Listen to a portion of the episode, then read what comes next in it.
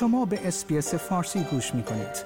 با رفتن به sbs.com.au به اخبار و گزارش های بیشتری دست خواهید یافت. مدافعان حقوق قربانیان خشونت های خانگی و خانوادگی از برنامه برای معرفی لایحه جدیدی که کنترل های اقتدار گرایانه را در ایالات کوینزلند تا پایان سال 2023 جرم میپندارد استقبال کردند و آنها را گامی بزرگ به سمت جلو خواندند. این قانون به عنوان بخشی از بازنگری قوانین و شیوه های طراحی شده برای محافظت بهتر از قربانیان در برابر خشونت های خانگی و خانوادگی و بازخواست کردن مجرمان ارائه شده است. دولت کوینزلند این قانون را در کنار یک سری از اصلاحات تاریخی و گسترده ای اعلام کرده که برای محافظت بهتر از قربانیان در برابر خشونت‌های خانگی و خانوادگی طراحی شده است. از سال 2020 یعنی زمانی که خانم هانا کلارک و سه فرزندش توسط شریک سابقش در بریزبن کشته شدند بحث جرمنگاری کنترل های اقتدار گرایانه در کوینزلند مورد بحث قرار گرفت پس از مرگ خانم کلارک والدینش سو و لوید بنیادی را با نام بنیاد Small Steps for Hannah و با هدف پایان دادن به های خانگی و خانوادگی تأسیس کردند. این زوج از اعلامیه دولت کوینزلند استقبال کردند و گفتند که امیدوارند سایر ایالتها و قلمروها در استرالیا نیز از این روند پیروی کنند. آقای کلارک در یک کنفرانس مطبوعاتی به رسانه ها گفت این یک روز بسیار احساسی برای ماست. به همین دلیل است که ما Small Steps for Hannah را تأسیس کردیم. خانم کلارک نیز به رسانه ها گفت بسیاری از مجرمان حتی نمی‌دانند دارند چه می‌کنند یا اینکه حتی در حال ارتکاب جرم هستند.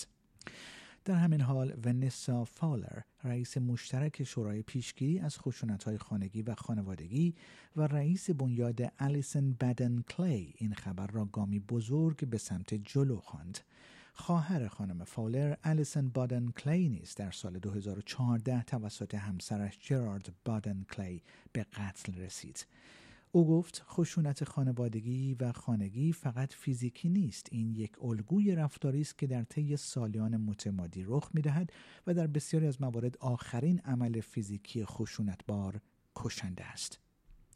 این بسته 363 میلیون دلاری اصلاحات شامل قوانین و برنامه های جدیدی با هدف به رسمیت شناختن و جلوگیری از کنترل های اقتدار گرایانه و همچنین تأسیس یک کمیسیون تحقیق در مورد واکنش پلیس به خشونت های خانگی و خانوادگی و گسترش دادگاه های تخصصی خشونت خانگی و خانوادگی موسوم به DFV خواهد بود.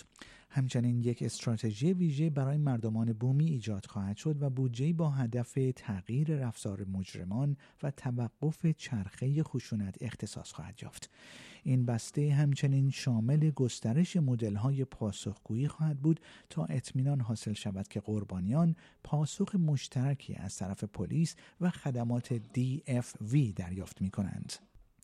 دولت ایالت کوینزلند می‌گوید این اصلاحات نتیجه نخستین گزارش قاضی مارگارت مک موردو برای ایمنی زنان و کارگروه عدالت است که در ماه دسامبر سال گذشته ارائه شد. نخست وزیر این ایالت روز سهشنبه گفت گروه ضربتی که به همین منظور تأسیس شده است بیش از 700 پیشنهاد از طرف زنان و دخترانی که تجربه خشونت خانگی و خانوادگی داشتند دریافت کرده است. دولت این ایالت می‌گوید تمام 89 توصیه ارائه شده توسط کارگروه مذکور را اجرا خواهد کرد. آیا می خواهید به مطالب بیشتری مانند این گزارش گوش کنید؟ به ما از طریق Apple Podcast، Google Podcast، Spotify یا هر جای دیگری که پادکست های خود را از آن می گیرید گوش کنید.